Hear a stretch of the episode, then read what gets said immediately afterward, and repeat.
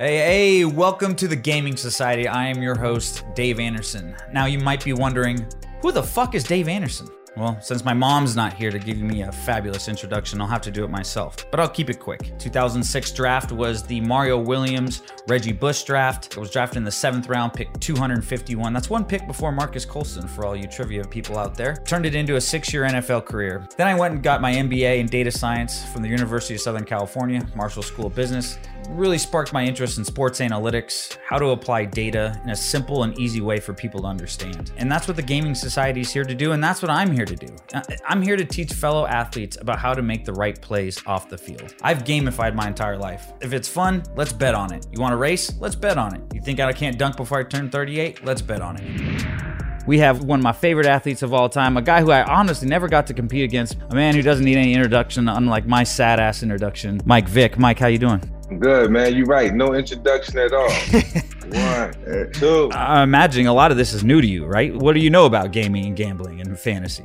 Well, Dave, you know this first and foremost. In any team meeting at the beginning of the year, they set us down and told us you are not to be involved in any type of sports betting. So that was like ingrained in us. Moving forward, it was like never could learn about it, never could educate yourself. And it, it set me back because I got Did a lot ever- of friends who pad their pockets behind this. So I'm trying to pad mine.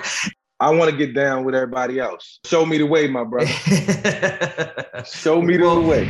All right, we're going to introduce an over under. Trey Lance plays over under week five. Are You taking the over or under? Okay, explain that. I never. Okay. This is good education right here. Explain over versus under. I think there's only one universal rule, and the majority of people don't use it. It's try not to bet with your heart. Are they a mi- they go from minus five to minus seven? Do you think it's worth another five points, two points? I just learned something right there. You cleared some things up for me because of you know the players on the field and probably the grid difficulty or something. They can move the line a little bit.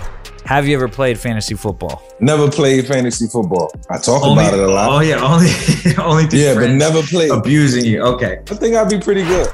Make sure to sign up and subscribe at thegamingsociety.com and hit that follow button at The Gaming Society on all social platforms.